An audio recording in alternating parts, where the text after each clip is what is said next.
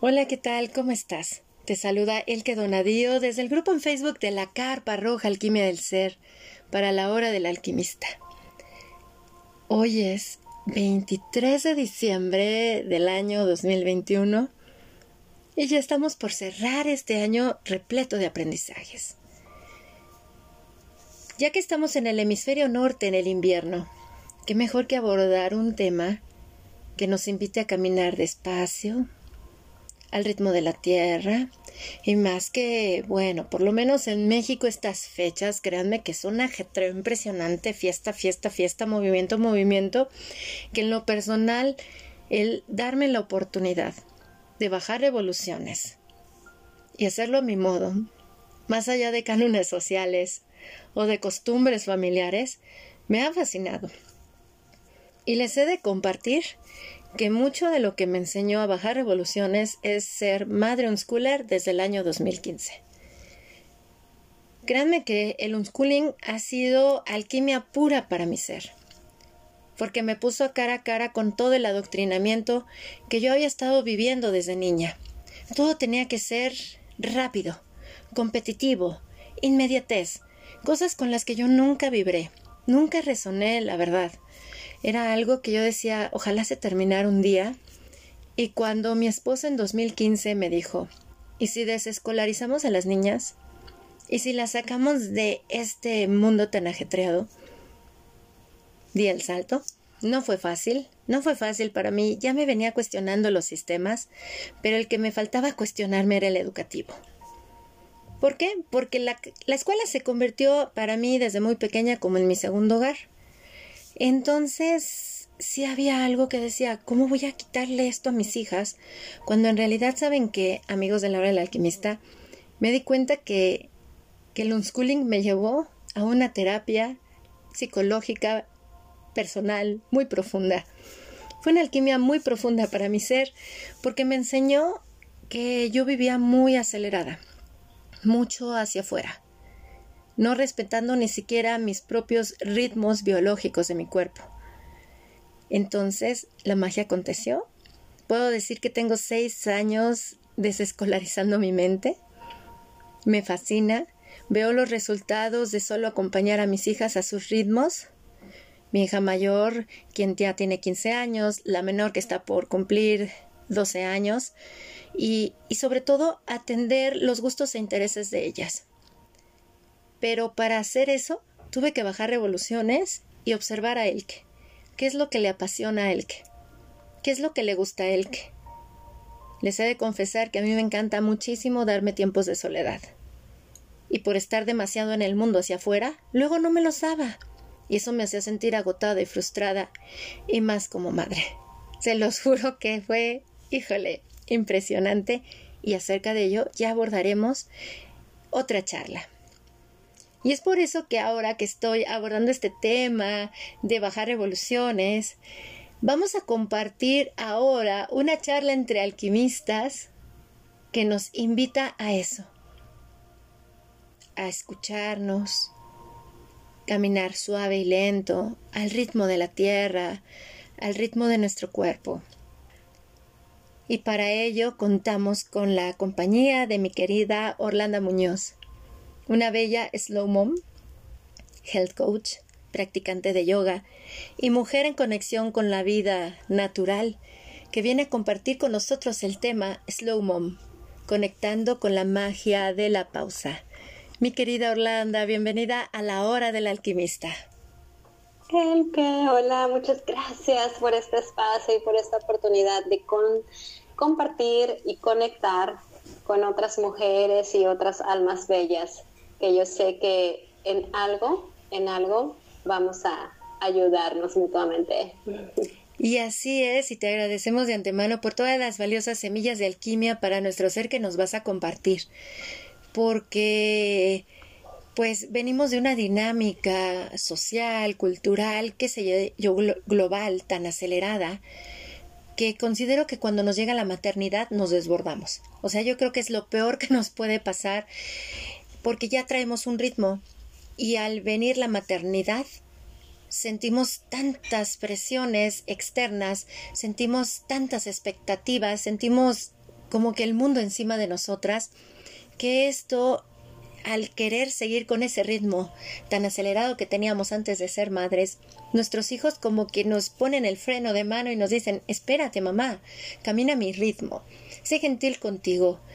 Compártenos, por favor, cómo es de que tú llegas a hacer esta conexión con Slow Mom y este término tan hermoso. gracias, gracias, el que. Fíjate, yo ya había. Este fue el resultado, ¿sí? de una transformación. Y es que la transformación es un proceso continuo, no es un destino. Entonces, después de que hice cambios en mi vida más orientados a la alimentación y que me ayudaron a sobreponerme a una enfermedad crónica que traía de alergias y pues bueno, la piel y demás de dos años, y sí, ya había superado eso, me sentía mejor, pero no me sentía del todo feliz.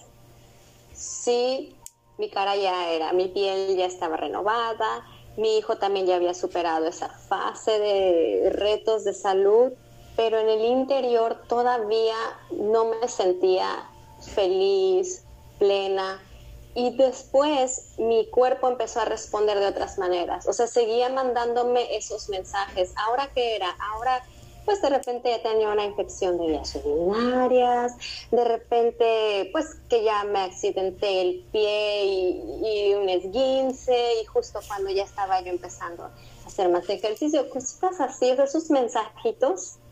Entonces yo dije, ¿qué es lo que está pasando? ¿Por qué no, por qué no me siento bien? La verdad no recuerdo qué fue, pero me di cuenta que llevaba una vida de mucha prisa, de mucha prisa. Y como mamá que trabajaba de tiempo completo, desde que me despertaba, era un sin parar, despertarme temprano, estar lista, levantar a mi niño muy temprano, a las seis de la mañana yo tenía, teníamos que estarlo sacando de su cuna o bueno, de su camita después, que se arreglara rápido, tenía el tiempo contado, llegar a la guardería, de ahí llegar a la oficina. En la oficina era uno parar en una actividad tras otra, asegurarme que tenía que terminar a tal hora para poder salir y recogerlo, y de ahí las tareas y de las actividades extracurriculares, y después como él, él no era de los, mi niño, en ese entonces no era de los que se quedaba sentadito haciendo su actividad. Él tenía que estarse moviendo, tenía que estar levantándose y, moviéndose y bajando de la silla. Y eso a mí me desesperaba. A mí me desesperaba porque pues, que no veía que ya se iba a la hora de, de la cena y de la bañada y de la dormida. Entonces dije, alto, alto, alto, algo aquí tiene que cambiar y no podemos seguir con este ritmo de vida tan acelerado. Y entonces, la verdad, yo que me iba a imaginar años atrás, previos a mi maternidad, donde que la productividad y el hacer más y la supermujer y la amazona, que después me iba a hacer como que llamar eh, slow mom, o sea, la mamá que busca llevar un ritmo tranquilo. Y no se trata de verdad de, hacer muy poquito, no se trata de eso, tampoco se trata de verdad de moverse literal, ¿no? Físicamente muy despacio, sino se trata, para mí fue un proceso de valentía, de valentía de parar y de respetar ciertos tiempos de mi cuerpo y ciertos tiempos de mi hijo y también de mi esposo. Entonces, esa fue, esa fue mi búsqueda de cómo, cómo ir encontrando esos espacios e ir bajando el ritmo, pero sobre todo en cuestión de mentalidad, de dejar la prisa a un lado y disfrutar el presente, porque la prisa surge de estar adelantándose al futuro. Y si no voy a alcanzar algo, y si se va a hacer tarde, y si no voy a llegar a tiempo, y si se me van a juntar las actividades. Entonces estaba todo el tiempo en el futuro, en el futuro inmediato de las horas venideras o del día siguiente, pero me movía yo principalmente en ese futuro y eso me, cansa, me causaba ansiedad. Entonces, la, se trataba de poder disfrutar el ahora y estar más presente. Y en medida que yo podía disfrutar el ahora, pues obviamente mis niveles de ansiedad se bajaban y los de mi hijo también. ¿Y qué me ayudó a empezar a disfrutar el presente? A enfocarme más en el aquí. Fíjate que curiosamente algo tan sencillo, pero tan difícil a veces, que es tomarme, o era tomarme unos minutos simplemente para respirar y conectarme con la respiración. ¿Y cómo tuve esa oportunidad de ir viviendo esa magia? A través del yoga. Cuando empecé a ir a mis talleres, era desconectarme totalmente de la casa porque no existía este concepto en línea. La única manera de aprenderlo era ir a un aula y, de estar en una comunidad. Y entonces siempre parte de este sistema de yoga en mis talleres era muchos minutos de sentarnos y respirar. Cuando a mí me llegó la idea del yoga, yo decía, esto no puede ser porque yo soy de fortaleza y yo soy de correr y yo soy de la bicicleta y de nada. ¿Y cómo, cómo voy a estar ahí yo como que perdiendo el tiempo, ¿no? Sin hacer nada. Pero de verdad fue mágico, fue liberador, fue sanador. Y luego recuerdo en el taller, como duraba varias horas, teníamos un receso de dos horas donde podíamos ir a comer. Como a mí me quedaba muy retirado de casa, decidí no ir a casa. Lo intenté la primera vez y era bastante abrumante recorrer la ciudad, llegar a comer y regresarme. Entonces decidí llevarme de comer. Pero al estar ahí, comía, a lo mejor era una media hora, y luego me quedaba como una hora y media ahí yo, con otras cuantas compañeras que no salían a comer también y era un momento como que de charla entre ellas, tranquila, profunda. Y después cada quien nos íbamos a nuestro tapete, ya sea a leer o simplemente a poner la mejilla sobre el tapete y relajarnos y hasta dormir por un ratito. Y entonces empecé a ver qué tan reparador era eso. Fueron pasando los meses, termino mi taller y te voy a compartir el un momento que fue como revelador para mí de esa de esa conexión o de ese espacio que yo me daba y que era tan necesario y como mi familia lo percibió. Pasaron unas cuantas semanas y mi niño, que a lo mejor tenía unos 5 o 6 años, yo creo, me dice, mami, ya no, ha, ya no sigo al yoga. Se acaba, tenía pocas semanas de haber terminado mis talleres. Y le dije, no, es que ya terminé de estudiar pero, pero ¿por qué no regresas? Y yo, ah, ¿te gusta que yo vaya a yoga? Sí, sí me gusta. Y entonces, la verdad, brinco yo rápido en mi mente y digo, ah, este niño le gusta quedarse solo, sin la mamá, que, que ahí está, ¿verdad? Al pendiente, y pues con el papá salen, así. Y le dije, ah, sí, ¿por qué quieres, por qué te gusta que me vaya yo el fin de semana a yoga? Y me dice, es que cuando regresas, regresas muy feliz. y entonces es donde dije, ah, ese espacio que yo me doy me restaura, me renueva y por lo tanto tengo que encontrar la manera de continuar eso aquí en casa y que no dependa yo de irme un fin de semana y medio completo afuera para encontrar ese espacio. Entonces voy a ser creativa y voy a encontrar cómo darme esos espacios aquí en casa y en mi trabajo para respirar, para poner la mejilla en el piso, para descansar, para leer un rato. Y eso, eso ha sido como comenzó esa, esa magia. Y entonces, al escucharte, compártenos de qué manera esta serenidad con la que tú conectabas al irte a, a esas clases presenciales, ¿cómo la integraste ahora en tu día a día como madre, como esposa, como profesional, qué sé yo, cómo la llevaste y la integraste en ti, en tu día a día y en ese mundo exterior. Compártenos. Sí, fíjate, somos, yo sé que, bueno, todavía soy una mamá que trabaja. De hecho, le pregunté a George el otro día a mi niño, oye, ¿qué se te hace que todavía soy una working mom? Porque hay una serie que yo veo que se llama Working Moms, Mamás Trabajadoras, y me dice, sí, sí, mamá, eres una Working Mom y eres la mejor el coach del mundo. dice, entonces todavía yo tengo que seguir implementando eso. ¿Cómo empecé? Porque no iba a poder yo aventar mi trabajo y decir, no, ya no más, no, mi trabajo no se estaba dando, pues que sí, libertad financiera, al final yo estaba ahí por mis hijos, ¿no? Por mi, bueno, por mi niño en ese entonces, en esa etapa.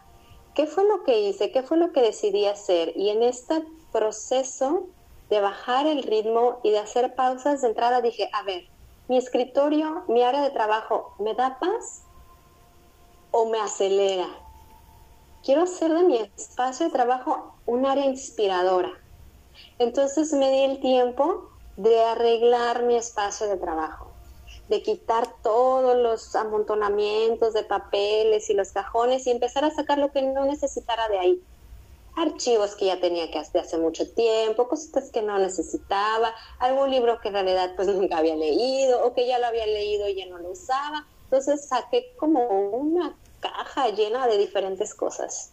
¿Y qué me traje? Me traje una foto que me encantaba de mi familia, me traje una plantita que hubiera un elemento de la naturaleza conmigo y me traje algo que me fuera inspirador en ese momento, que me conectara. Y como mi hijo era uno de mis motores, me traje a mi escritorio una piedrita que él me regaló. Él tenía dos años cuando él había colectado una piedra y que me la había regalado. Lo que hice fue ponerle la fecha en la que me la había dado y me puse una frase y la frase decía, disfruta de la hora con un signo de admiración. Y esa iba a ser como un ancla para que cuando yo me sintiera acelerada entre las juntas y los entregables, detenerme por un momento para apreciar la piedra y leerla por los dos lados. Otra de las cosas que implementé ahí en mi área de trabajo, por ejemplo, fueron recordatorios con mi celular. Bueno, eran, uno era con mi celular y tenía otros en mi, en mi calendario, en la computadora, y todos los días, era creo como a las 2 de la tarde, me aparecía y yo lo tenía bloqueado en mi calendario. Eran cinco minutos para respirar, cinco minutos para desconectarme de la computadora. Tenía yo una lista de reproducción de unas eh, canciones que me calmaran. y era lo que durara la canción, respirar inhalar y exhalar al ritmo o otra forma que me gustaba mucho cómo conectarme era poner las manos en el corazón a la altura, alcanzar a detectar los latidos y después respirar contando mis latidos del corazón. Otras cosas que me animé a hacer era despegarme de mi área de trabajo unas dos veces en el día para subir y bajar escaleras subir y bajar escaleras para poder movilizar mis músculos y mis articulaciones porque pasaba mucho tiempo sentada. Y yo creía que entre más tiempo estuviera sentada sin desconectarme de ahí pues iba a avanzar más rápido pero resulta que fue lo contrario porque en medida que yo estaba ahí abrumada pues luego eso pues quita claridad, resta creatividad. Entonces lo que hice fue igual, dos, días dos veces en el día programaba, me iba a las escaleras, las subía como tres veces y me regresaba a mi lugar también. Y otra cosa que ya más adelante me animé a hacer, porque antes era como que me van a ver y que van a decir, ya después dije, ¿qué me importa? Mejor alguien que me vea y se anime a preguntarme, ¿qué estás haciendo? Y yo le digo, y una vez eso hasta también lo, termina, lo terminaba haciendo así, era salirme del, del, área de mi oficina, ir a la parte exterior, que me diera el sol por unos minutos y tal cual descalzarme y pisar el pasto. Quedarme por el, en el pasto ahí tres minutitos, sentir lo que me diera el sol, revitalizarme, respirar un momentito y regresar otra vez a mi cubículo. Yo trabajaba en un cubículo, pues obviamente sin ventanas, no tenía acceso a ver el exterior, pero hasta que me di ese tiempo, podía haberlo implementado años antes, obviamente, yo ya tenía muchos años eh, trabajando ahí, pero hasta ese momento que me doy el espacio, me empiezo a ver a mi alrededor, como a cuestionarme, a cuestionarme qué puedo yo hacer diferente y qué tan cierto es que entre más rápido y más rápido muevan los dedos en el teclado, realmente iba a ser más productiva, ¿no? Y resulta que en medida que me daba yo esos respiros, podía yo recuperar como que el aliento, recuperar terreno y otra vez empezar fresca y continuar. Entonces, eso es lo que yo implementé. Eran nueve horas que yo duraba en la oficina todos los días. Además de camino, pues eran unos 20 minutos de ida y 20 de regreso en el carro. Entonces, otra cosa que también en el carro, en el auto, mientras manejaba, pues también tenía, escuchaba alguna música o escuchaba alguna algún tipo como podcast también o algún video de algo que me motivara. Entonces algo que me motivara, dependiendo de lo que necesitara. Si me sentía como que, ay, ya con la pila baja, algo que me animara. O si me sentía como que un poquito ansiosa porque pues había que recoger a, a Joshua o algo, entonces algo que me calmara. Alguna música o alguna plática que me calmara. Entonces eso fue algo más que implementé. Y en mi día a día, en casa, fue algo gradual. Yo con mi niño me acuerdo que llegué a tener una conversación frente a frente y yo le llegué, le llegué a preguntar, mi amor, ¿así se te hace como que, como que estamos muy deprisa? Y me dijo, sí. O sea, con una carita como que sí. Y le dije, ¿y se te hace como que me pongo de malas cuando se nos va a hacer tarde? Y me dijo, sí. Y entonces le dije, bueno, ¿qué te parece si a partir de ahora, aunque sintamos que se nos haga tarde, vamos a tratar de estar contentos? Y entonces fue un primer paso fue un primer paso. Y entonces implementamos una frase que decía algo así como, deprisa pero con sonrisa. y entonces era como con un tonito. Veíamos que ya se iba a hacer tarde y Joshua, Joshua, deprisa pero con sonrisa. O bien él me recordaba, mamá, acuérdate que deprisa pero con sonrisa. Ah, ok. Era un primer paso. Después, poco a poco es como, a ver, a lo mejor puedo dejar de sentir prisa. ¿verdad? ¿Y cómo puedo dejar de sentir prisa? Bueno, también puedo planearme mejor. ¿Qué elementos de mi rutina puedo a lo mejor obviar para simplificar mis actividades y, permitirme tener más espacio? porque algo que comprendí después es que los niños no tienen esa sensación del tiempo, esa percepción del tiempo como nosotros los adultos lo tenemos. Entonces yo le podía decir a mi niño, apúrate a poner los zapatos o la ropa porque se nos hace tarde, pero él no lo alcanzaba a comprender, obviamente, o sea, él era su tiempo, juguetear, que se, ponía, escoger su ropa, entonces como que nos dimos el espacio de identificar, a ver, cómo podemos simplificar nuestra rutina para que no esté tan compleja y quitarle esos elementos. Entonces, jugamos, por ejemplo, que desde la noche anterior, escoger su ropa. Entonces, ahora vamos a ver qué te vas a poner mañana. Y porque yo sí quería darle el espacio de que él eligiera ese también fue un proceso, porque antes era como que esto es lo que dice mamá y esto es lo que te vas a poner, ¿no? En orden de simplificar, según yo, pero una simplificación de imposición.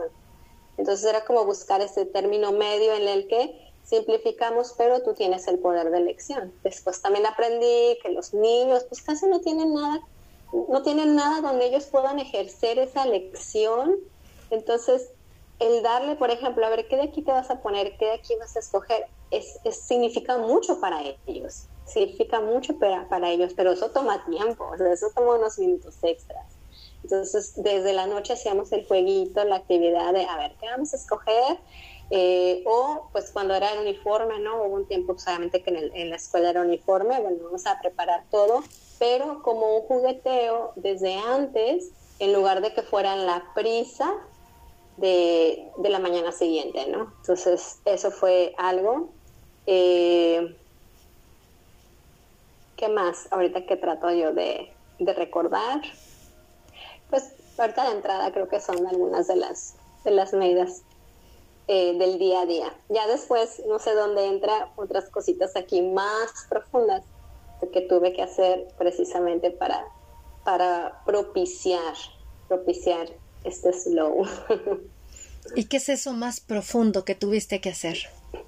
Mm, bueno, fíjate que hay una frase que me gusta mucho que se llama La verdad os hará libre. La verdad os hará libre. Y yo la había escuchado, pero nunca me había hecho clic. Ya después comprendí que en medida que yo aceptara, ¿sí?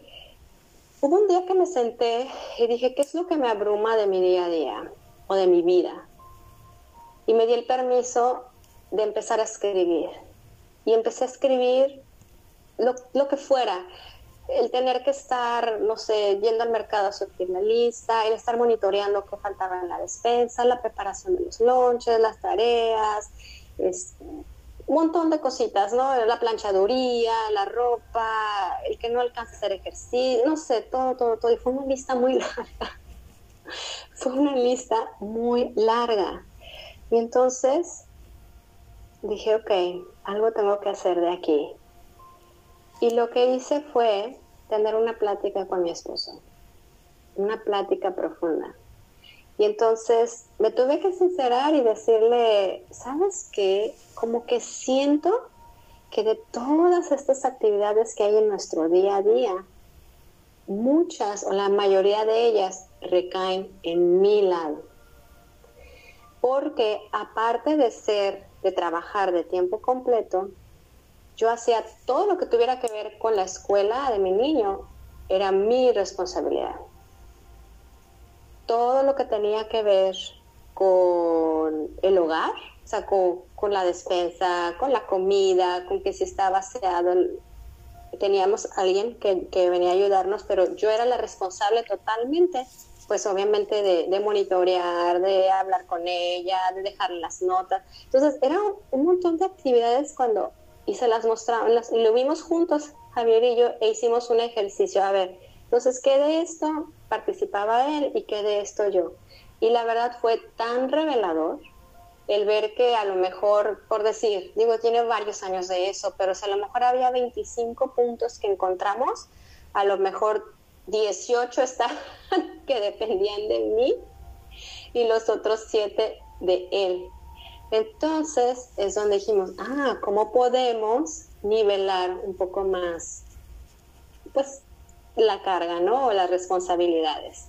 Entonces solito mi esposo empezó a decir, ah, ok, mira, a partir de mañana, pues yo me voy a encargar de ver que se junta la ropa para la planchada y yo me voy a encargar de llevarla y de recogerla, no sé también nos empezamos a dividir los días en el que él iba a ir a recoger a Joshua y otros días yo. Entonces fue un proceso de, negociación y sí hubo su proceso, pues algo tirante, obviamente, eh, pero logramos encontrar como que ese punto medio para poder nivelar las responsabilidades. Entonces, ese fue un proceso eh, entre mi esposo y yo donde, donde me permití pedir ayuda eso fue. También eh, decidimos que si podía venir un día más, una persona a ayudarnos, porque pues yo estaba de tiempo completo y, y así ya me empezaban a ayudar a hacer algunos preparativos de la comida para que yo pudiera cocinar más rápido.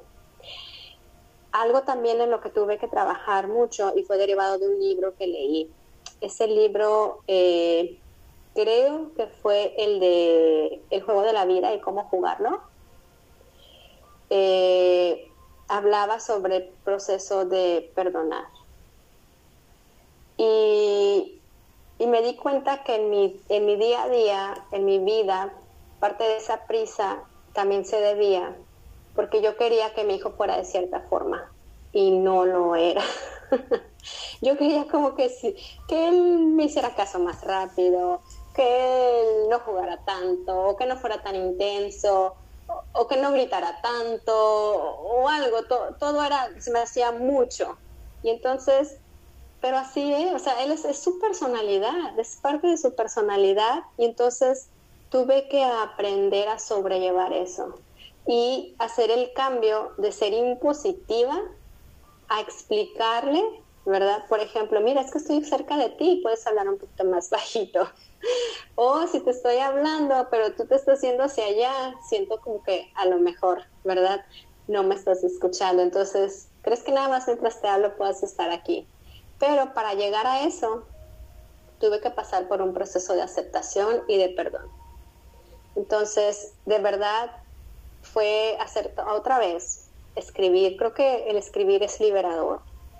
Eh, escribir que no me gustaba de mí, y perdonarlo.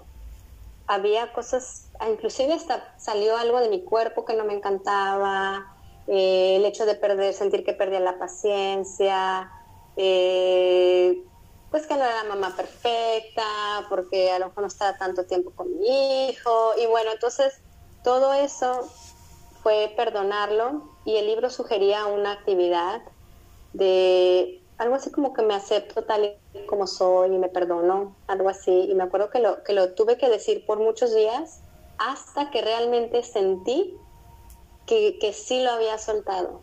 Y pasé por lo mismo haciendo una lista de lo que mi hijo me encantaba. E hice una lista de lo que no me encantaba y empecé así como que yo lo acepto y lo amo tal y como es. Y entonces, y pues perdonar, ¿no? Porque no es nada personal, obviamente él, es en su naturaleza y, en su forma de expresarse y también, incluso, ¿sabes qué? Eh, ¿El qué? Algo que, que se me hace tan chistoso, pero me sirvió mucho, tenía yo mucho conflicto con la ciudad, aquí donde, donde vivo, como que me, me subí al, al, tren de que yo escuchaba muchos de que pues que la ciudad era muy contaminada. Era sobre todo eso, porque como había pasado por ese proceso de los problemas respiratorios de mi hijo, antes de ver lo, la causa raíz, ¿verdad? De, de este conflicto emocional y que la alimentación y demás, yo primero le echaba la culpa a la ciudad la ciudad y su contaminación y bueno, si, si no estuviera aquí, a lo mejor mi hijo no tuviera esto, sí, era como que verlo de afuera antes de poder verlo lo de adentro. Entonces, inclusive fue apreciar lo que la ciudad me estaba dando, las oportunidades que yo estaba teniendo en este lugar y declarar que, que lo que fuera como la contaminación, eso, mi cuerpo era capaz de adaptarse a él capaz de adaptarse a ello, depurarlo y empezar a agradecer. Agradecer porque tenía este espacio, porque esta ciudad, por mi trabajo, por las oportunidades, mi esposo, bla, bla. Y eso también fue otro proceso. Pero fíjate que al menos que nos permitamos encontrar ese espacio, respirar, es como, como podemos entonces percibir otras cosas, percibir otras opciones, y fue así, creo que es, todo ese proceso es parte de cómo fui logrando liberar, soltar y ir encontrando, ganando espacio. Digo, ya ni se diga el hecho de que terminé decidiendo sacar a Joshua de mi escuela, bueno, proponerle a Joshua que dejara la escuela, ¿no? Como el unschooling, que, que eso fue resultado también de la búsqueda de esta etapa slow, ¿no? Entonces, eh, yo le, gracias a ti que te consulté, porque ya había escuchado por ahí que me habías, que yo habías visto algún que habías publicado acerca del unschooling y que se me hizo algo loco, imposible de considerar hace unos años, cuando dije, wow, o sea, ¿qué pasa? A lo mejor a lo mejor sí nos podemos salir del sistema, a lo mejor no necesitamos de esto exacto, a lo mejor podemos hacer algo diferente. ¿Y qué tal sí?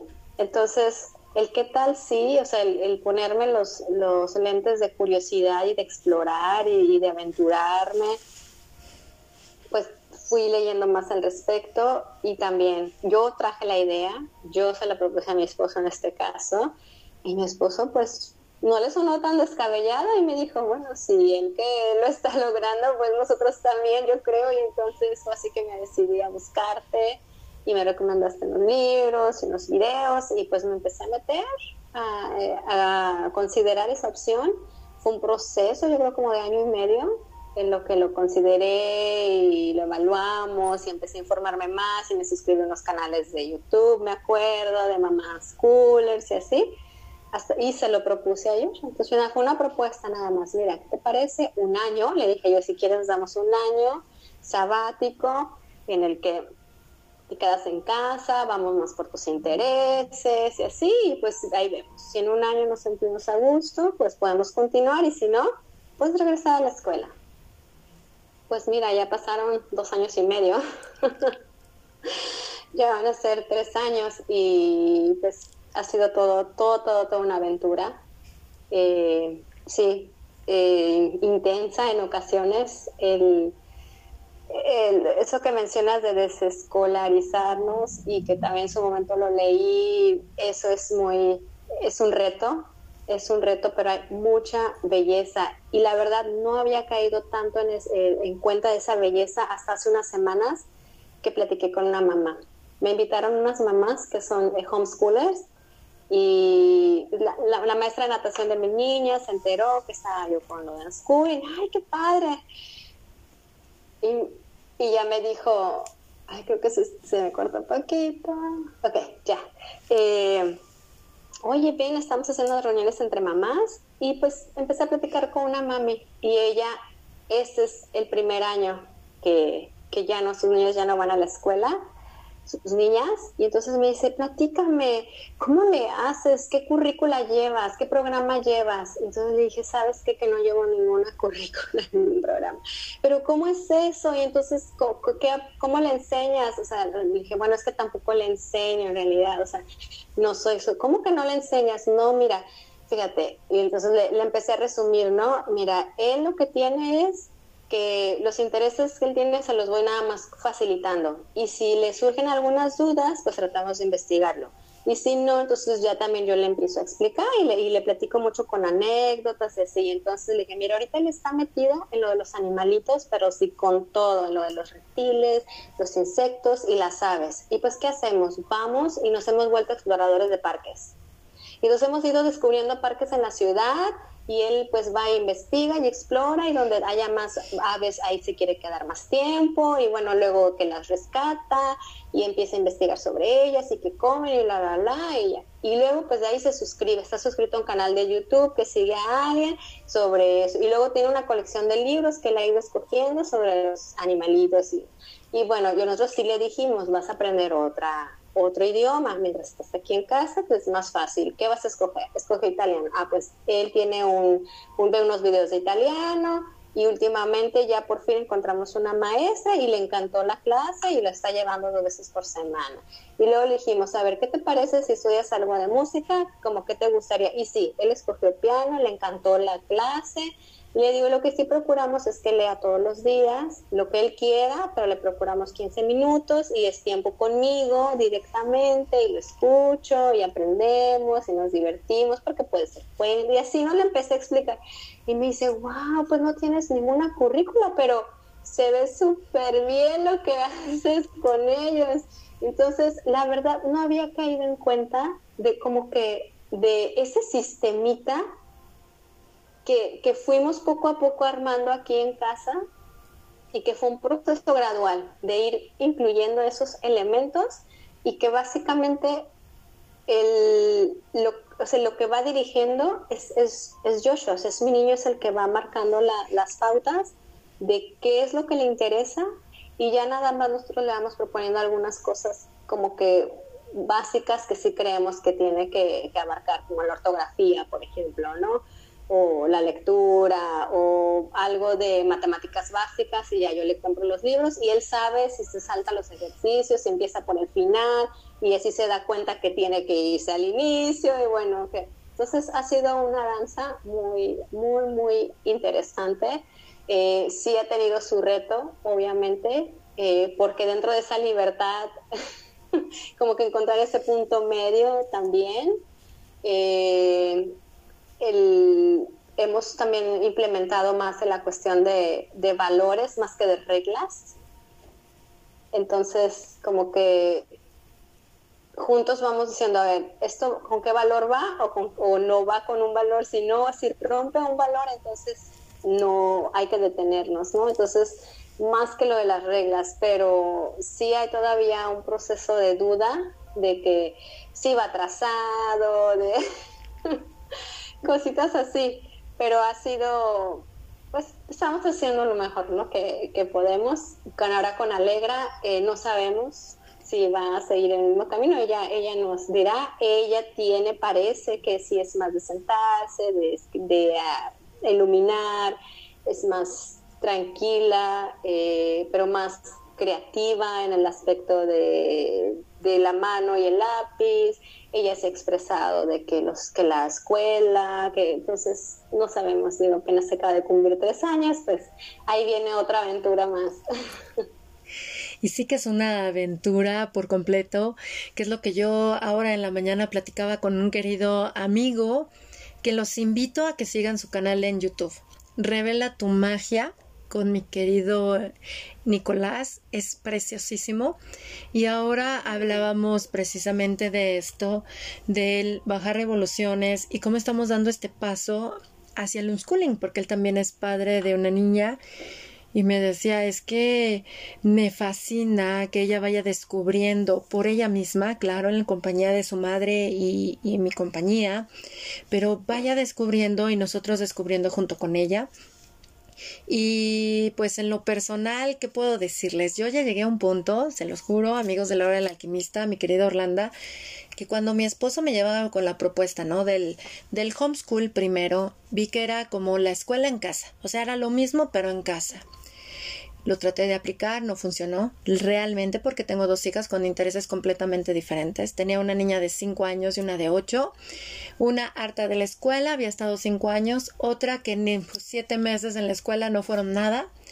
Entonces, eh, por una amiga conozco el Unschool y dije, va, pues Unschool y me apoyé muchísimo de mi amiga, eran tres de la mañana y yo, Saida, no aguanto.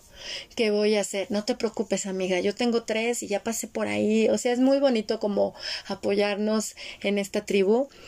Y recuerdo muy bien que pues sí, para conseguir que sí la certificación en México y que si el INEA y que si existen las, las opciones. Mi hija fue a tramitar su certificación de primaria, etcétera, un certificado común y corriente como cualquier escuela lo da, porque pues al fin y al cabo la Secretaría de Educación Pública lo, lo da. Pero ahora con todo este movimiento de pandemia, a, a mí se me movieron las certificaciones de mis hijas porque el INEA le empezó a dar prioridad a los niños que por una u otra razón ya no pudieron ir a una escuela. Entonces INEA fue y apoya ante todo el cambio que hubo en las escuelas por, con su plataforma. Y recuerdo que la maestra me dijo, ¿sabe qué señora? Ya cambiamos las certificaciones, va a ser la primaria hasta los 12 años y la secundaria hasta los 15 y pues mi hija acaba de cumplir 15 y la mayor 12 cumple el año que entra y me dijo, ¿sabe qué? Tranquila señora, o sea, deje que se organice este desorden que hay en las escuelas. Total, sus hijas pues ya están en este sistema.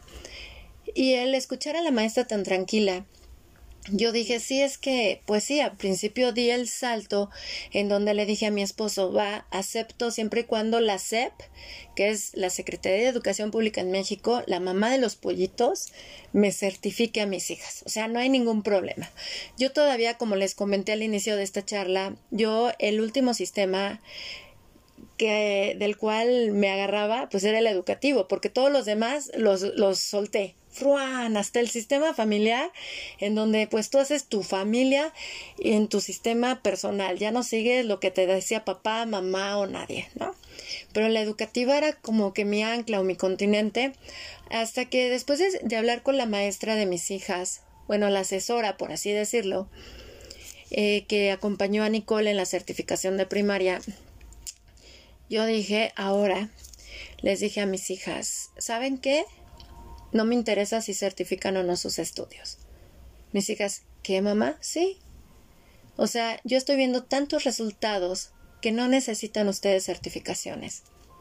Total, si ustedes el día de mañana quieren certificar algo o te está cambiando tanto el mundo que no sé a dónde va, si ustedes lo desean, lo van a hacer. Pero mientras tanto, yo como su madre, soy como su dula de parto, por así decirlo, soy su acompañante y puedo observar todo lo que ustedes han crecido, hacia dónde van ustedes, que son vida constante y en cambio, en donde, así como nos compartes, van aprendiendo a su ritmo, con lo que a ellas les interesa. Eh, los idiomas, o sea, créanme, amigos de la hora del alquimista, que sí aprenden idiomas por su cuenta, o sea, sí tenemos esa habilidad. Como dice un libro de Rancière, El maestro ignorante, el verdadero maestro acompaña. El maestro ignorante responde preguntas, no, da respuestas a preguntas que los alumnos nunca se han hecho. Entonces, a mí me ha encantado y sobre todo bajar las revoluciones en donde yo dije, ok, ya está la señal hasta con la maestra, no se preocupe señora, están bien sus hijas. Yo dije, perfecto, no me interesa en lo absoluto que certifiquen, no voy a someterlas a estreses, voy a seguir guiando. Como tú bien nos compartes, un gran poder implica una gran responsabilidad. La libertad implica responsabilidad. Y considero que para mí el unschool o el bajar revoluciones en ese término del slow mom me empoderó. Me empoderó muchísimo a mí como madre, como ser humano, en donde comprendí por qué mi esposo me dijo, es que tú te formaste tanto y has aprendido tanto que mejor mentora de vida no pueden tener mis hijas más que su madre.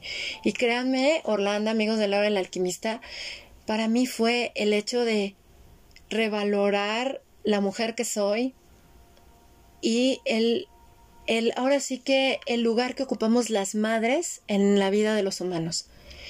En donde decir, oye, sí es cierto. Oye, yo también puedo contribuir, porque luego al restarle tanto valor a nuestra maternidad, pensamos que no estamos capacitadas o no somos capaces de acompañar a estos seres humanos que nos eligieron como madres. Y yo dije, sí es cierto, y más porque nos dicen, ¿cómo dejas todo por ser una mamá?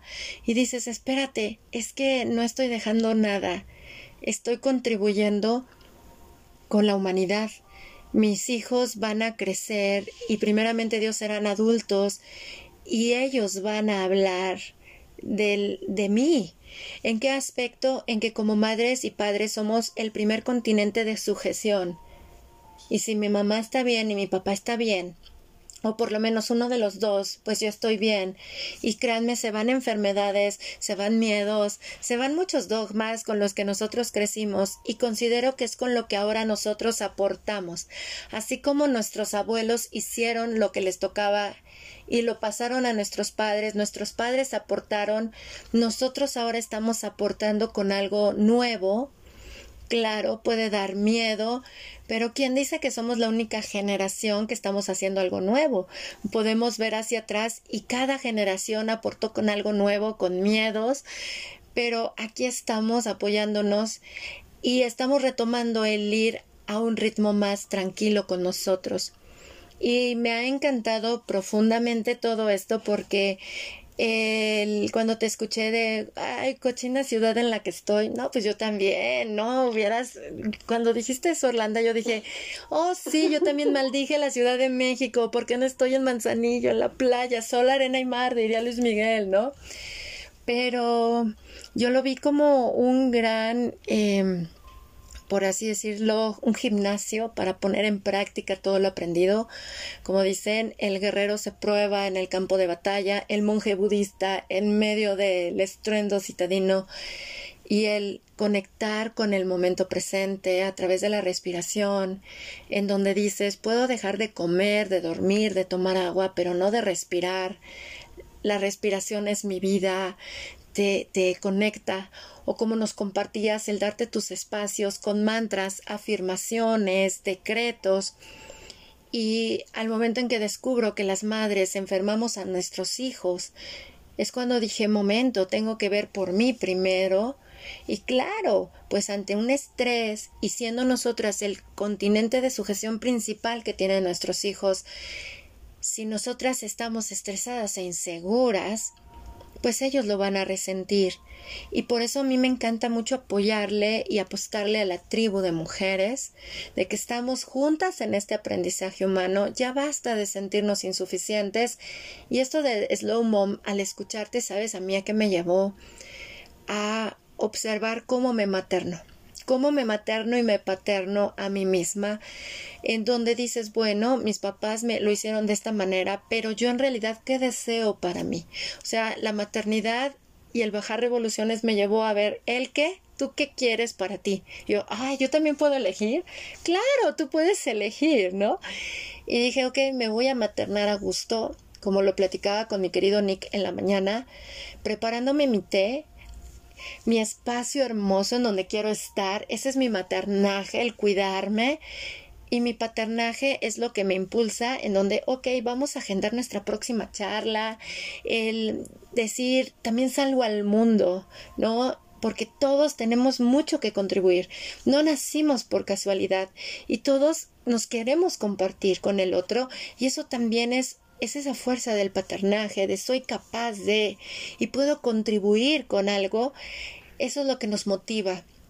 Y yo te agradezco profundamente lo que nos has compartido, es valiosísimo. ¿Tú qué nos podrías eh, compartir a todas las mujeres que somos madres? Y claro, a esto también puede servirle a las que no son madres de algún ser humano, pero en el aspecto de maternarnos, ¿cómo podemos ser nuestra propia slow mom con nosotras mismas? Sí, gracias, Elke, porque has preguntado eso. Y creo que eso fue clave en mi proceso de recuperar la salud darme el espacio de cuidarme. De, fíjate, con mis, ya después, más adelante dentro de mis programas, hay algo que manejo con ellas, con, con las mujeres que acompaño, pero que primero lo tuve que poner en práctica conmigo. Y algo que, que se hace es crear un menú de apapachos. Porque, porque de verdad yo recuerdo, por ejemplo, platicando con ella al inicio, ¿cómo te apapachas? ¿no? Y me decía, ay, pues Hoy, pues, no sé, en las mañanas me arreglo para ir al trabajo y siento que arreglarme me apapacho. Okay. pero ¿y qué más, no? No, pues, pues ya no. es todo. Entonces, como que, creé realmente, como parte de este proceso, como me estaba aprendiendo lo del coaching, era crear un menú de apapachos de verdad, desde, desde agarrar un libro y darme cinco minutos, diez minutos para leer, avanzarle un capítulo de un libro, bañarme a mis anchas, por ejemplo. Bañarme a mis anchas en lugar de, de con prisa y rápido o inclusive el, jugué mucho el tiempo, por un tiempo el juego como de, de víctima, de que es que no tengo tiempo ni de bañarme. y, y, y sí es cierto, o sea, sí puede ser retador encontrar un momento para bañarnos, pero una, una vez leí, ah, se apellida Powell, eh, ella tiene un programa de posparto, de fortalecimiento del de, área abdominal y piso pélvico, pero ella habla mucho de ese espacio también, de salir y darnos una caminata de 10 minutos, eh, de de apapacharnos con un té, como tú mencionas, eh, tomarnos nuestro, darnos nuestro espacio al momento de comer, separarnos por un momento, la verdad, no somos indispensables, también podemos soltar y dejarle a los papás que, que, como puedan, que como puedan ellos lo hagan y soltar el control. Creo que para poder dar ese apapacho, ese cuidado personal, maternarnos, es soltar el control, porque creo que una de las razones por lo que no lo hacía era porque salirme de ahí ya no se iban a hacer las cosas al estándar que yo quería, o no se iban a hacer todas las cosas que estaban pendientes en la lista, o la cocina no iba a quedar bien lista, o no sé lo que fuera ahí, entonces era soltar ese control y dejar esa perfección, sea, ese, ese perfeccionismo. Entonces, al momento de decir confiar en el hombre, confiar en mi esposo, en que él es capaz de, salir adelante por un ratito con, con mi niño, ahora con los dos, con mi niña también, entonces, y separarme y, y platicar con ellos y que es que ese es el tiempo de mamá en el que voy a, desde que me siento aquí, por ejemplo, en mi espacio de, de oficina, le mi espacio creativo, y entonces es hermoso cómo se vuelve también un ejemplo para nuestros hijos, para que ellos también se den ese espacio. Entonces luego también alegra ahorita mi niña, que tiene esta, acaba de cumplir tres años, de repente dice, mamá, es que yo me voy a ir a mi tiempo en, a la oficina para tener mi sesión. o mamá, yo también me voy a depilar las piernas, ¿no? O sea, ese espacio, porque luego también, por ejemplo, me quejaba, es que ya pasaron tantas semanas y ni siquiera me he podido depilar las piernas, entonces ya basta de jugar ese juego de víctima y entonces, ¿saben qué? Aquí tengo mi lista de lo que yo quiero hacer de mi cuidado personal en la semana y ya es domingo y no me he depilado la ceja o no me he depilado las piernas o algo que quiero hacer y entonces mañana sí lo voy a hacer. Y entonces ya me pongo de acuerdo con mi esposo, ah, sí, pasando el desayuno, ya me, me separo un ratito o me traigo alegra y ella está conmigo jugueteando un lado y yo le explico y ya me, me, deja en ese momento como de insistir en algo, hasta lo hacemos juntas si es necesario. O a veces pues sí me separo completamente ¿no? y me, me cierro en la, en oficina un ratito, aquí tengo mi tapete y entonces es es la verdad cuestión, me he dado cuenta, no es fácil, no lo es fácil, es cierto, pero soltar ese control, darnos para podernos dar ese espacio y pedir ayuda, pedir ayuda, tener la valentía de pedir ayuda y, decir que no lo puedo toda por mi cuenta y pedir ayuda. Y si es a mi esposo y si ahorita está mi mamá o alguna amiga me acuerdo que también con mi esposo un momento dijimos, con la pandemia dejamos de salir, dejamos de salir y pues ahora qué hacemos porque necesitamos nuestro espacio. Y pues me animé, claro, pues busqué a una amiga y le dije, oye, ¿cómo crees? Lo peor que puede pasar es que me diga que no, y pues todo sigue igual, pero ¿qué tal si, si hoy crees, te animarías a venir cada dos semanas? En viernes un ratito nada más para salir mi esposo y yo y a comer, o sea, o a cenar o, algo. Los cines estaban cerrados ¿no? en ese tiempo, entonces, eh, sí, claro, me dijo yo, ay, claro, ¿cómo no se me había ocurrido antes? Pero hasta que no nos damos ese espacio de ver que nos hace falta, de bajar la revolución y, ah, pues nos hace falta salir más, claro, también mi esposo y yo, Javier y yo, entonces, pues pedí ayuda, y pues dice, pide y se te concederá, tocan las puertas, alguna puerta se te va a abrir.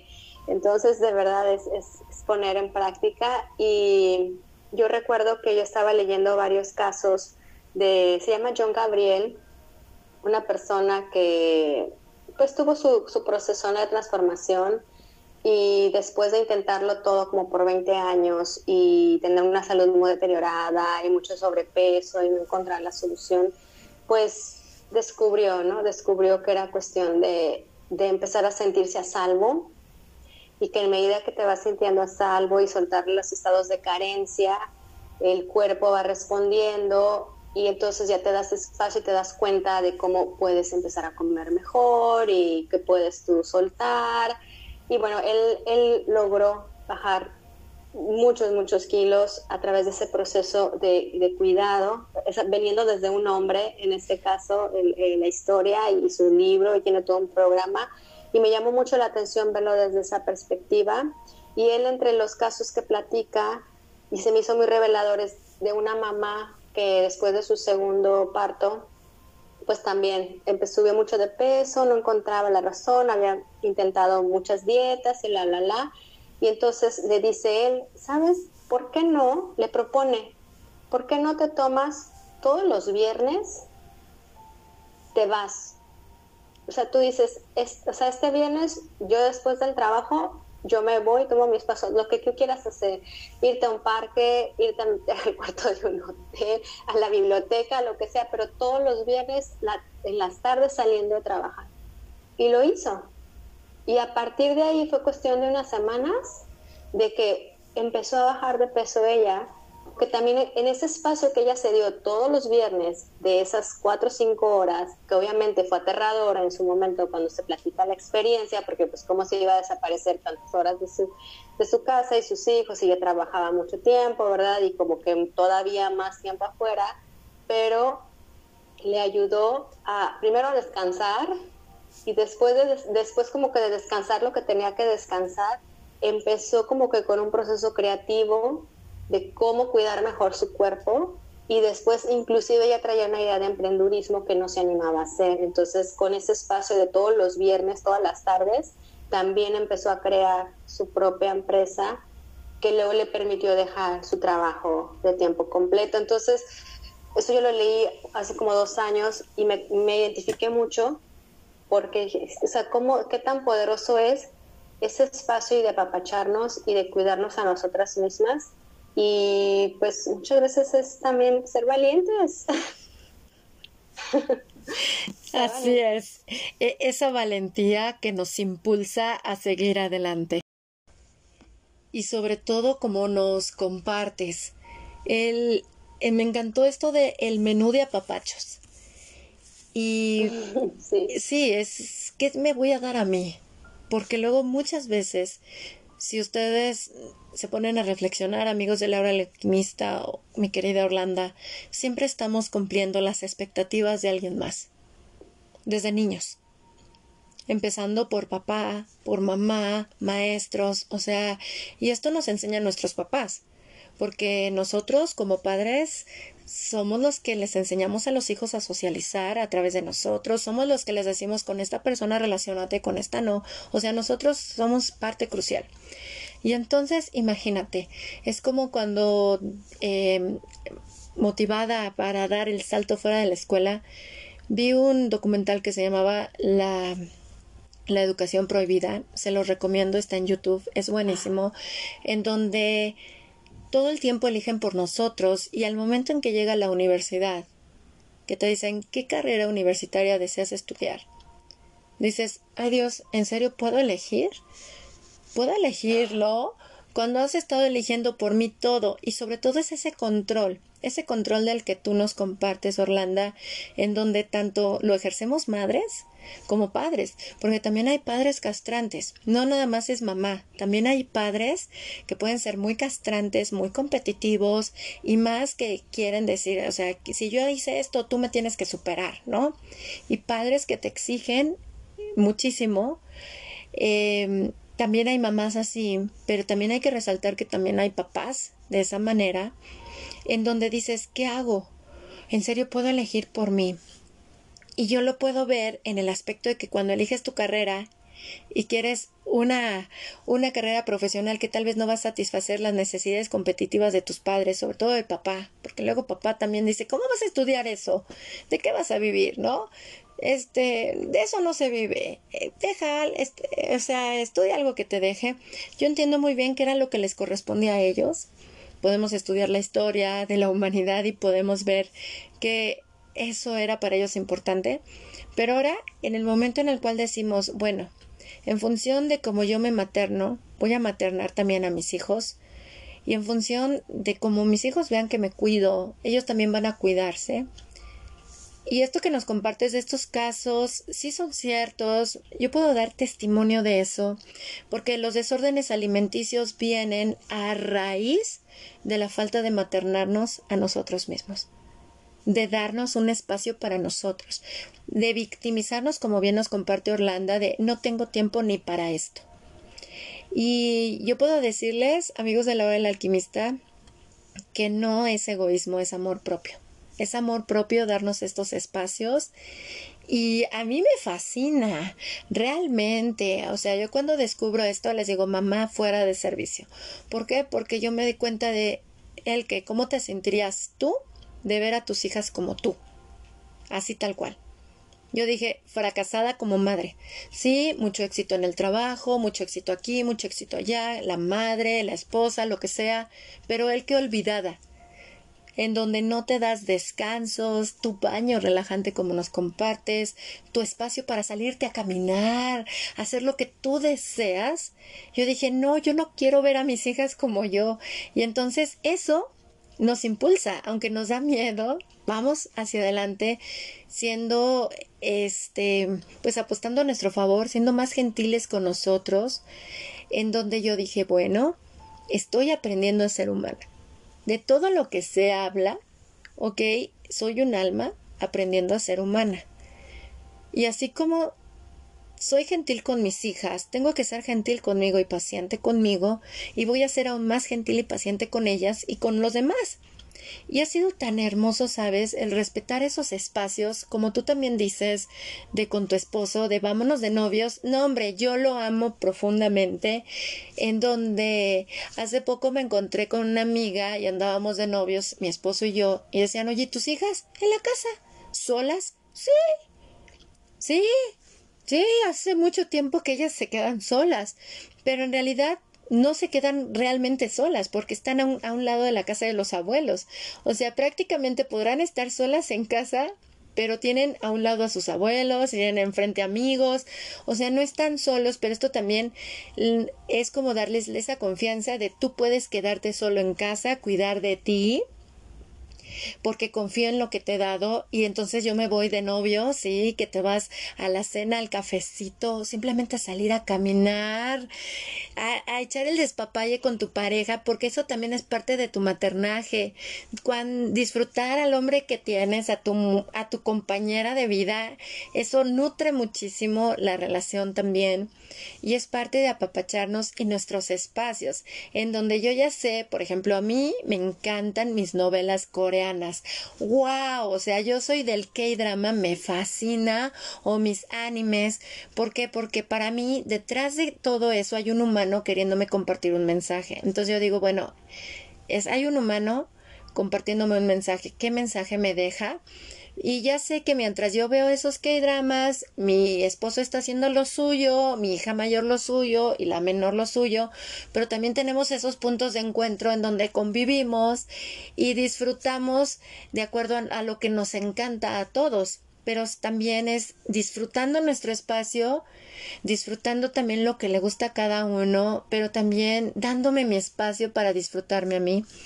¿Por qué? Porque pues nadie se va a morir en mi lugar tengo que disfrutar la mujer que soy y esto yo creo que nos, nos enseña bastante de todo lo que nos has compartido en esta charla. Ser gentiles con nosotras, hacerte tu menú de apapachos, a mí no sabes cómo me encanta. Me fascina y resueno profundamente porque les he de decir que, que el año pasado yo hice un, una alimentación ayurvédica y me fascinó profundamente, sobre todo por deja tú la combinación de alimentos porque dije, ok, de acuerdo a mi ciclo menstrual voy a comer esto, etcétera. Los horarios, marcar horarios para desayuno, como y seno, y entonces era mi espacio solo para mí. El que te dijeran, tú trabaja como el sol, después de tal hora ya adiós. No, adiós. Para mí fue un regalo porque tengo 13 años trabajando en línea y poner estos horarios o ser tu propio jefe luego eres más desgraciado que si trabajaras para alguien más. O sea, te sobreexiges muchísimo. Y me gustó hacer esas pausas y como nos dice Orlando, de estos ejemplos o casos que comparte este hombre en su libro, créanme que sí. O sea, el atenderte a ti, te transforma todo, que me decían, el que, ¿qué te hiciste? que te ves diferente, reluciente. Y esto, le digo, ¿sabes qué es? Darme tiempo para mí. O sea, es darme tiempo para mí y esto está padrísimo. O sea, me fascina a tal grado que lo que no hice a mis veintes de autocuidado, lo estoy haciendo ahora mis 40 impresionante de decir, me encanta tomar mi baño relajante sin prisas. Me gusta comer lento, sin prisas. Me, me encanta ponerme mis mascarillas coreanas que una amiga me regaló y decir, mientras me pongo mi mascarilla y espero a que haga efecto, medito, ¿no? O sea, ya tengo mi meditación que dura 20 minutos y es el efecto de mi mascarilla y el soltar el control, como dice mi querido Orlando, pidiendo ayuda, dejándole la responsabilidad también a papá, en donde yo les puedo decir que muchas veces llega la hora y ya les digo, bueno, pues good night, buenas noches, ya me voy, porque voy a hacer mi rutina de autocuidado, voy a ver mi K-drama, voy a leer mi libro, o simplemente ya me voy a dormir, ahí saben ustedes a qué hora se duermen. Porque también es eso, el hecho de decir, bueno, tú te quedas a cargo, César, tú diriges la batuta porque es este muñecón que soy yo, me voy a ir a mi aparador para cuidar de mí. Y eso es algo padrísimo porque te das esa oportunidad de soltar ese control como bien nos compartes, porque el control descontrola y va a hacer que tú te estreses. Y créanme que para mí decir, pues ni van a, no se preocupen hijas, o sea, ni siquiera van a ir a certificar estudios, no saben yo cómo me liberé bastante. O sea, yo me liberé impresionante porque dije, bueno, yo les estoy dando el ejemplo, yo sigo estudiando, yo sigo haciendo mis cosas, sigo yendo a mis talleres. O sea, para mí, yo a mí los papeles no representan lo que sé realmente, sino la práctica hacia el maestro. Dije, bueno, a lo mejor a mis hijas les va a tocar algo diferente y yo tengo que confiar en lo que yo como madre les estoy transmitiendo del cuidado que me doy, de la confianza que tengo y lo puedo ver, o sea, marcamos con el ejemplo impresionante en donde dices, va, pues a ver qué mundo te va a tocar, como dice Ken Robinson. O sea, es ilógico que preparemos a los niños para un mundo que no conocemos ni sabemos qué va a venir. Como ahora recuerdo en el 2020 me decían visionaria. Ya lo sabías, el que verdad, ya sabías que no iban a ir los niños a la escuela, ya sabías que se iba para el mundo en 2020 y les dije, no, o sea, en 2015 yo nunca me imaginé que se iba a parar el mundo, pero yo ya quería parar mi mundo. Yo ya estaba harta porque me di cuenta que es más estresante ser la mamá que ser la hija, ser la mamá que ser la estudiante. Yo decía, ya me harté de eso, ya me cansé, no es lo mismo ser la novia que la esposa, ya me cansé de estos roles absurdos, quiero darle un tiempo de respiro a él que, y para mí ha sido valiosísimo la verdad. Y más cuando veo, por ejemplo, cuando el año pasado que estudié un diplomado básico de coreano en línea con una universidad en Corea y me dijeron, oye, ¿quieres la certificación o no la quieres? Mira, por tanto y por PayPal y no sé qué. Y dices, ah, sí, la puedo tener, sí, ya pasaste el curso. Entonces, si la pagas, te la dan, si no la pagas, pues no la recibes. Yo dije, tan sencillo. Pero esto no significa el certificado que yo sé. La práctica es lo que va a dar la maestría en mí. Porque por mucho que tengas papelitos, si no lo practicas o lo llevas a cabo, ¿de qué sirve? Entonces yo dije, a lo mejor a mis hijas ya viene la, la época de los hacedores de los que hacen y trabajan en tribu, en red, en colaboración, en donde ya no es un papel que diga que tú eres eso, porque el papel no te define, sino tu esencia, lo que a ti te apasiona. Y para mí, para mí eso ha significado el hecho de soltar tantas amarras, porque en este caso me decían, oye, ¿por qué tus hijas este, no van a la escuela y tú ya te titulaste de la maestría y sigues yendo a cursos y se, recibes certificaciones? Y yo les decía, ¿sabes por qué? Porque yo todavía vengo de un sistema escolarizado y me estoy desescolarizando. Y en donde, ok, yo quería ir con Bárbara Harper para conocerla, me encanta Bárbara Harper y iba a hacer una certificación de parto en agua, pues por ir a Bárbara Harper y estar ahí, aprendiendo de ella me dieron ese papel. Pero el papel no representa que yo sé o no, o sea, es la práctica. Y yo les decía, es que yo vengo de un sistema viejo, pero le estoy dando paso a lo nuevo. Y no tiene por qué mis hijas vivir exactamente lo mismo que yo a tal grado que esto del unschooling a mí me ha puesto cara a cara de que sí puedo aprender por mi cuenta, que no necesito que alguien venga y me diga que yo sé hacer las cosas si las llevo a la práctica. Y sobre todo el que dentro de tu menú de apapachos esté darte lo que a ti te place. Híjole, es hermoso porque porque cuando hay ese interés y ese placer se aprende se aprende y se conoce muchísimo. Y te agradezco todas las valiosas semillas de alquimia que nos has compartido, ideales para bajar revoluciones, como les he compartido en charlas anteriores. Estamos en el invierno acá arriba, hemisferio norte.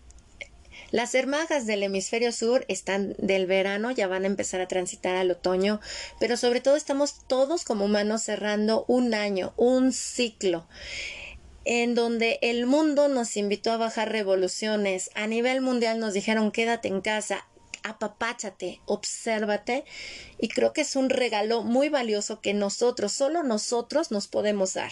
Nadie nos lo puede dar, solo nosotros y si los invitamos de veras a que lo hagan porque en lugar de sufrir la maternidad, hay que disfrutarla y yendo a nuestro ritmo, consintiéndonos, no abandonándonos ni victimizándonos, es como podemos enseñarles a estas futuras generaciones o nuestros hijos cómo maternarse y que no vean algo como yo no quiero ser mamá porque muchos pasamos por ahí. Al ver a mamás dices, no, yo no quiero eso, qué horror, o no quiero vivir en pareja, qué asfixiante, ¿no?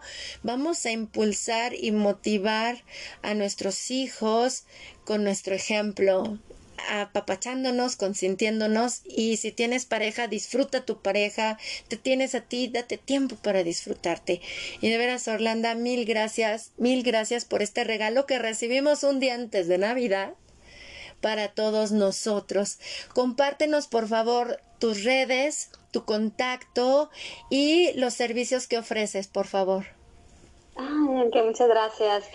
Mira, eh, estoy emprendiendo, ¿eh? soy nueva en esto, pero ya tengo mi, mi paginita ahí en Instagram, entonces me encuentran como Orly con Y, porque así me, dicen en corto, soy Orlando, pero me dicen Orly, eh, guion bajo, slow man. Entonces, slow en inglés, S-L-O-W, luego M-O-M. Em, mi número de teléfono, la verdad es que si algún mensajito me quieren mandar, es el 686-248-2458.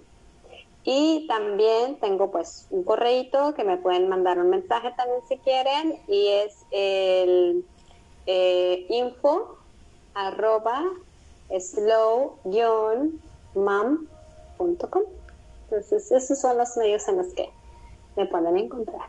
y eh, ¿qué, hago? Pues fíjate que me encantó esto del coaching, eh, una forma de acompañar y ayudar a otras mujeres a ponerse en primer lugar, en eh, su salud en primer lugar, porque en medida que nuestra taza está llena, entonces así como podemos desbordar y dar hacia afuera y servir mejor a los que amamos. Entonces, eh, pues mi, tengo mujeres que mm, yo estoy con ellas durante tres meses o seis meses y vamos en un recorrido personalizado para que ellas vayan avanzando eh, como lo harían más rápido que si solas, ¿no? Entonces, en un espacio libre de juicios, de total confianza, de apoyo incondicional.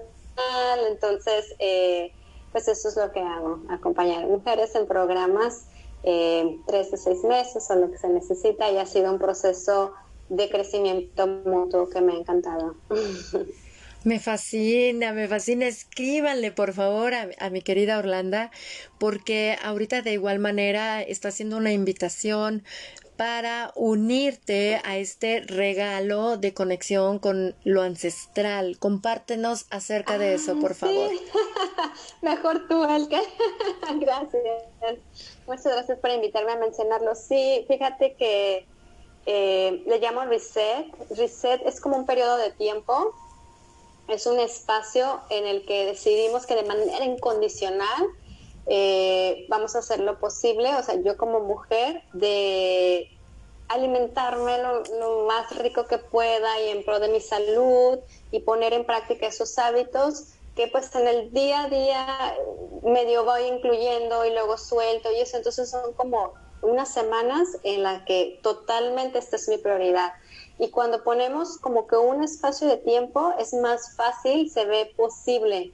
Entonces, en este caso son 28 días y es empezar el año con esa forma, con, en comunidad. Me animé a invitar a otras mamás y yo sé que es difícil hacerlo sola y entonces cuando estamos en grupo, la verdad es que nos podemos acompañar, apoyar.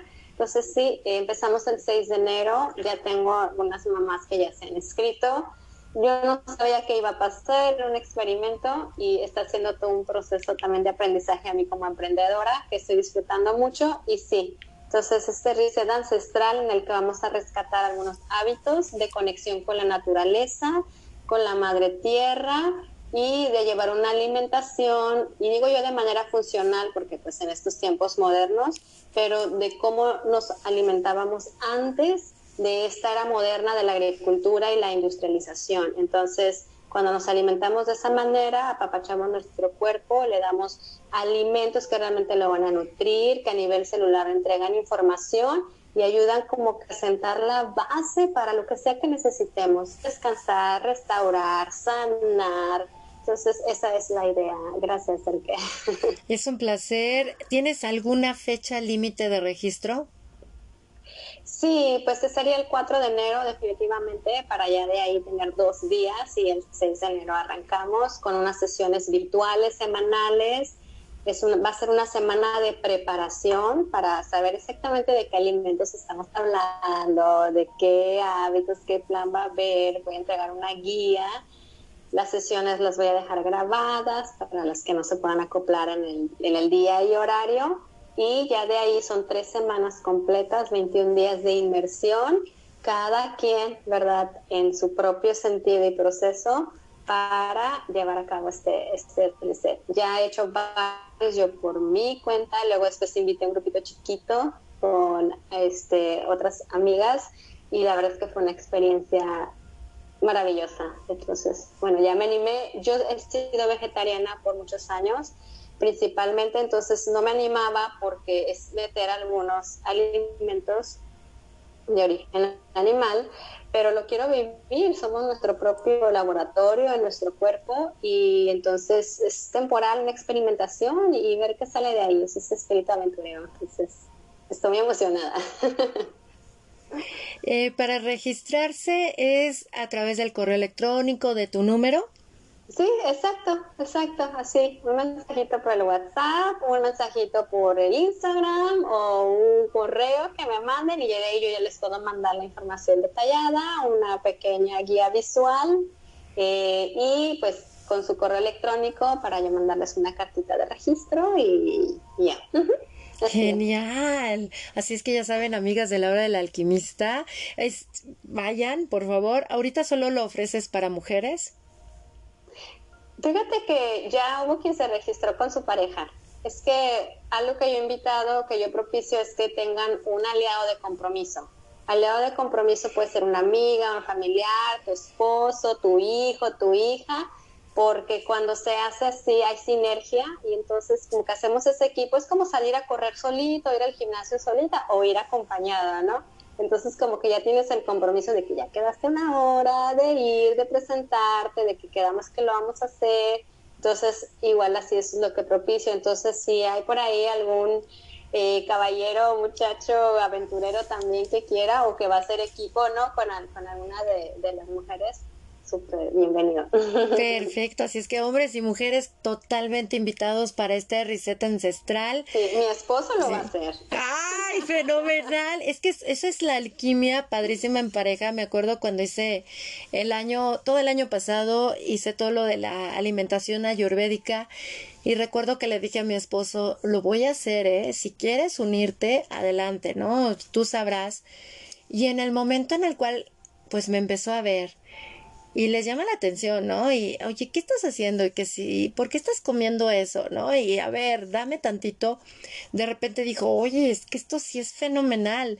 Le digo, claro, tenemos una inteligencia somática, hay que conectar con ella. ¿Qué nos dice nuestro cuerpo? Porque no, no, no nada más es cuidar salud mental y emocional, sino también el cuerpecito hay que apapacharlo. Y sobre todo, con estos resets son buenísimos buenísimos porque si es como un reseteo como en el invierno, ¿no? Vamos a ver, establecer una relación diferente con nosotros desde la alimentación porque es el cuidado primario.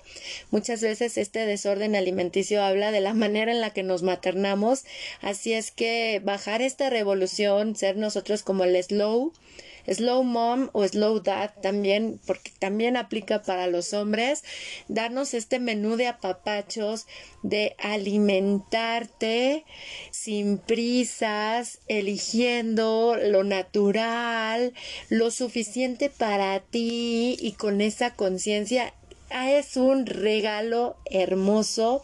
Yo en lo personal me encanta y hacerlo en compañía es preciosísimo porque se te genera un nuevo hábito se te genera el hábito y si caes no te preocupes porque estás estableciendo una relación diferente contigo. Así es que vayan con mi querida Orlanda. Qué bueno que estás haciendo esto, que hiciste el llamado a la tribu, lo has hecho en, en Instagram, lo has hecho en Facebook, lo has hecho. Qué bueno y ahora en la hora del alquimista lo estás haciendo.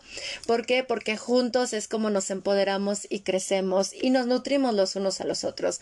De todo corazón, mil gracias, mi querida Orlanda. Gracias por todo lo compartido en esta charla. Es un agasajo tenerte aquí en la hora del alquimista. Muchas gracias, Elke, por este espacio, de verdad. Eh, ¿Puedo mencionar algo antes de cerrar? Adelante, corazón. que fíjate que ahorita estaba pensando que habrá mamás que nos puedan escuchar, porque tenemos esta coincidencia del unschooling, pero habrá mamás que puedan pensar, es que es una locura, ¿no? Sacar a los niños de la escuela. Y entonces, ¿cómo podemos vivir de una manera slow, pero dentro todavía, ¿no? De lo escolarizado. Y fíjate que antes del unschooling vivimos ya un proceso previo y me ayudó mucho un libro que leí que es la educación supraescolar, creo y sí, los niños pueden estar en la escuela, pero nosotros cambiar nuestra perspectiva y las expectativas. Entonces, un proceso que hicimos antes con, con Joshua y que fue liberador y que nos ayudó precisamente este proceso de slow, de estar más tranquilos, fue quitar la presión de las calificaciones y quitar la presión de los exámenes y de la competitividad y de ser el primer lugar y que entonces le dejamos totalmente de darle valor a las, a las calificaciones, a las notas. Y lo que hicimos con Joshua fue ya nada más qué disfrutaste de tu día, qué es lo que más te gustó de tu día en la escuela, qué es lo que no te gustó tanto. Eh, y la verdad, que si sacaste nueve, que si diez, que si bajaste, que si subiste el promedio, que eso ya no se volvió a tocar.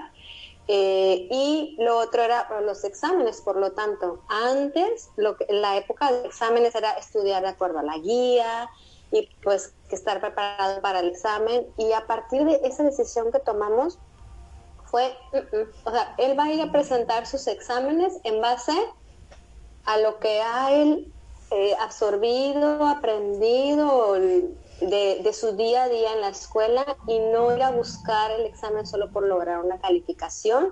Y como que es hacerle una semana de estrés y de haz los ejercicios y te voy a preguntar y cumpliste con la guía no. Y entonces al contrario la semana de exámenes se volvió la semana más relajada por ahí porque como no dejaban no dejaban tareas sino que se supone que los niños tenían que estar estudiando en esa semana no simplemente llegaba a la casa sin tareas y él a jugar la verdad, a jugar. Y de ahí, pues sí, iba y hacía el examen. no reprobó nada, obviamente. O sea, no, la verdad es que salía con sus calificaciones aceptables. Yo no le preguntaba nada, pero yo me daba cuenta cómo no era necesario aplicar esa presión, la verdad, que le ponemos de más a los, a veces a nuestros hijos. Y es que es reconocer que luego hay mucho ego de por medio, es el, ese ego de que mi niño es el que saca las dieces o es el que tuvo la mención o la verdad fui soltando esa expectativa y, eso ayudó mucho y pues no se trata también ¿no? de, todo el mundo a sacar los niños a la escuela, cada quien en su proceso, pero esa es una idea que yo quiero dejar, la posibilidad de, de, ir quitando esa expectativa del perfeccionismo de las calificaciones y los exámenes y que más bien verlo como un espacio en el que vayan y se expresen y convivan y, y de ahí ellos pueden sacar ideas y luego en casa ya hacer más de lo que les gusta, ¿no? Entonces, bueno, quería mencionar eso, el que por aquellas mamás que se pueden salir asustadas de, no, pero y si yo no saco a los niños de la escuela, ¿qué hago, no?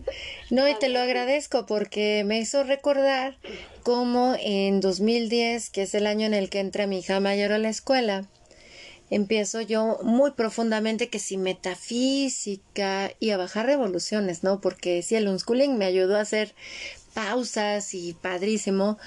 Recuerdo muy bien que ella estudió de 2010 a 2015, bueno, principios del 2015, en donde yo le decía a mi hija, eh, no entendía cómo en preescolar estresaban a los niños con exámenes, ¿no? Y las madres exigiendo que haga la bolita perfecta, no el palito perfecto o la letra hermosa.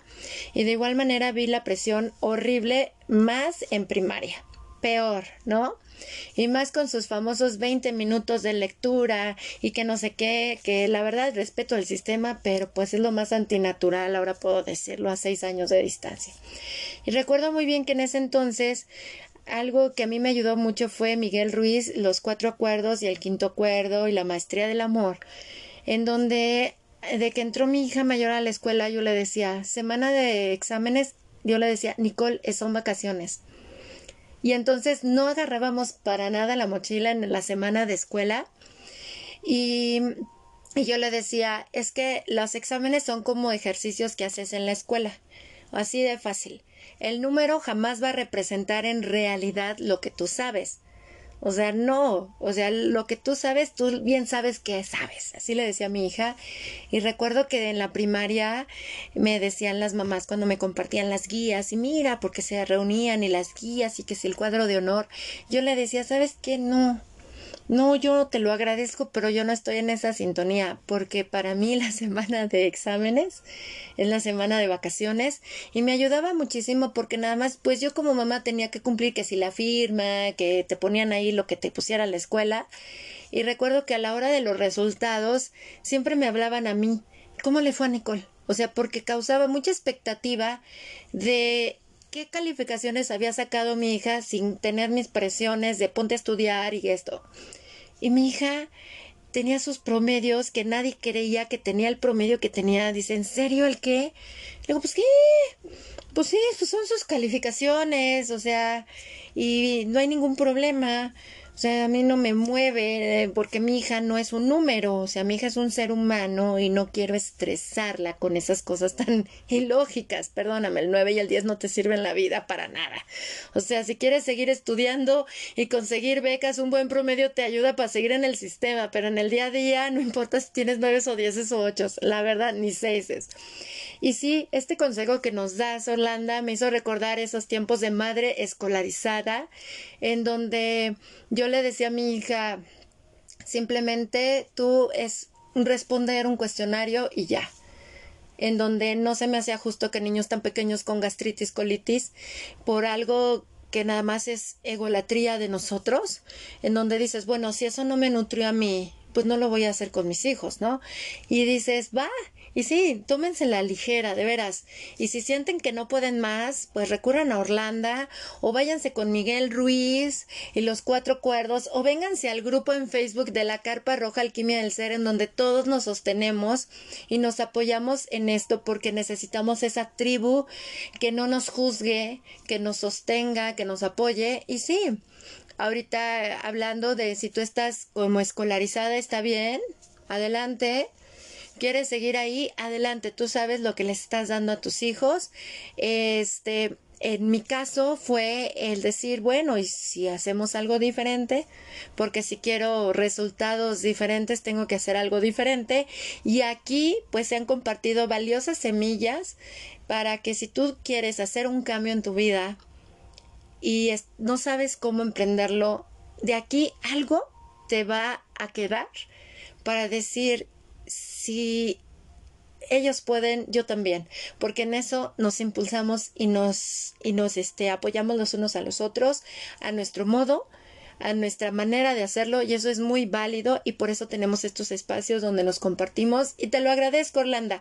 Muchísimas gracias por compartirlo para que no nos estresemos. Claro que yo les puedo decir, no, pues yo prefiero ser Timón, Pumba y Hakuna Matata con mi unschooling, al que al principio fue un poco desquiciante en mi vida, pero no lo cambio por nada en el mundo. Pero si estás en la escuela y tú consideras que eso es lo mejor que le puedes dejar a tus hijos, sigue adelante, pero no te tomes tan en serio o tan a pecho las cosas. Ante todo, tu salud, tu bienestar, porque al estando bien tú van a estar bien tus hijos. Mil gracias, Orlando. Gracias por esta valiosísima charla. Infinitas bendiciones para ti, para tu bella familia y lo mejor para estas fiestas, cierre de año y para el 2022, hermosa. Muchas gracias, el que de verdad este espacio. Ayer me dijo una, una coach, me dijo que tengas unas fiestas gentiles. Ay, sí. Sí, sé gentil contigo. Y yo, wow, sí es cierto, sí, sí, sí. Soltarlo de la cena perfecta y los adornos y los... Ay, sí. Fíjate que como que... Eh, y eso es algo preciosísimo, el el tener esta gentileza con nosotros es hermoso. Y sobre todo esta gentileza con nosotros mismos, a mí me encanta, la verdad, la verdad, porque ahora sí yo sé todo lo que es el ajetreo, anterior y créanme que yo no lo extraño por nada en el mundo. Amo tener mi árbol de Navidad inflable. Este año dijimos, ponemos un Santa Claus que se infla, pues ponemos un Santa Claus que se infla, un arbolito de Navidad así. Oye, pedimos la cena, lo que quieran. Somos familia gamer, nos encantan los videojuegos, es algo que César y yo compartimos y dijimos, ¿cómo vamos a hacer nuestra Navidad? ¿Qué les parece si nos la pasamos con nuestros videojuegos? Y hemos estado de que salí de vacaciones el 15 de diciembre. He, estado de maratón de videojuegos con mis hijas porque a mí siempre me encantaron y son unos videojuegos de la historia de Japón y de China. Entonces ahí estamos, ¿no? Y, estoy conociendo muchísimo de la historia de estos países y es como como dice Orlando, seamos gentiles. Y me encantó esto que te dice el, este, que te dijo tu coach, seamos gentiles. Hay que desearnos gentileza. Gentileza, no estrés, no debes de tener el regalo perfecto, ni la cena perfecta, ni la decoración perfecta, ni el outfit perfecto, ni la posada perfecta. Es un momento de bajar revoluciones y ser gentiles con nosotros. Y qué mejor que creo que la pandemia algo que nos ha enseñado es que es invaluable la presencia. O sea, es valorarnos, disfrutar a tus seres amados, conectar, reflexionar y ser gentiles con nuestros procesos porque puede a veces este pues algunos de nosotros también ser la primera Navidad que pasamos sin un ser amado. Entonces hay que bajar revoluciones ser gentiles compasivos y pues nuestros mejores deseos. Gracias amigos de la hora del alquimista. Mi querida Orly muchísimas gracias que de verdad, gracias por esta oportunidad, por permitirme hablar y, y que podamos conectar con más. Amén, claro que sí, porque como decimos, somos tribu y en tribu todos crecemos. Y nos vemos próximamente, ahora el año que entra, para la hora del alquimista, mi querida Orlando, ya sabes, este es tu espacio de expresión también. Gracias. Bonitas fiestas. Y gentiles. Y gentiles, en slow motion. Muchísimas gracias, corazón. Y qué decirles a ustedes, amigos de la hora del alquimista, ¿qué tal esta charla? De lujo, ¿verdad? Yo les dije en un principio que íbamos a estar cerrando el año con la hora del alquimista con valiosas semillas de alquimia para nuestro ser, en donde me encanta este espacio, en donde todos nos compartimos, en donde expresamos lo que me ha servido, cómo lo he hecho, eh, congeniamos y decimos, oye, sí es cierto, porque yo también he hecho esto, y esto nos abrimos para compartirnos con todos, con todos ustedes, porque somos humanos y estamos aprendiendo este arte de ser humanos. Y lo que a uno le sirve, tal vez al otro no, pero así nos completamos. Y les agradecemos profundamente su preferencia, su escucha, que resuenen con estas charlas, que las compartan, que las compartan en sus redes sociales, con sus contactos. Y ya saben, si los hacen, si lo hacen en sus redes sociales, los invito a que lo hagan con el hashtag o numeral alquimia al ser, para que construyamos así entre todos una comunicación en internet. Si les gustó esta charla, nos lo pueden hacer saber directamente a mi querida Orly y a mí. Ya tienen los contactos con ella. Escríbanle de manera directa o de igual manera a mí me pueden escribir a través de Messenger en el que Donadío, dona guion intermedio, dio, el que con K, o bien a mi correo electrónico, todo en minúsculas, el que 8 de número A en gmail.com. Les agradecemos profundamente su escucha, su preferencia. Estamos en 14 plataformas de reproducción de audio, resaltando a Anchor, Spotify, Google Podcast, Apple Podcast, TuneIn, Overbreaker, Pocket Cast y muchas más. Gracias, gracias, gracias, porque la hora del alquimista es la hora de todos nosotros, porque como humanos nos alquimizamos, es parte de nuestra vida y de nuestra experiencia humana el cambio.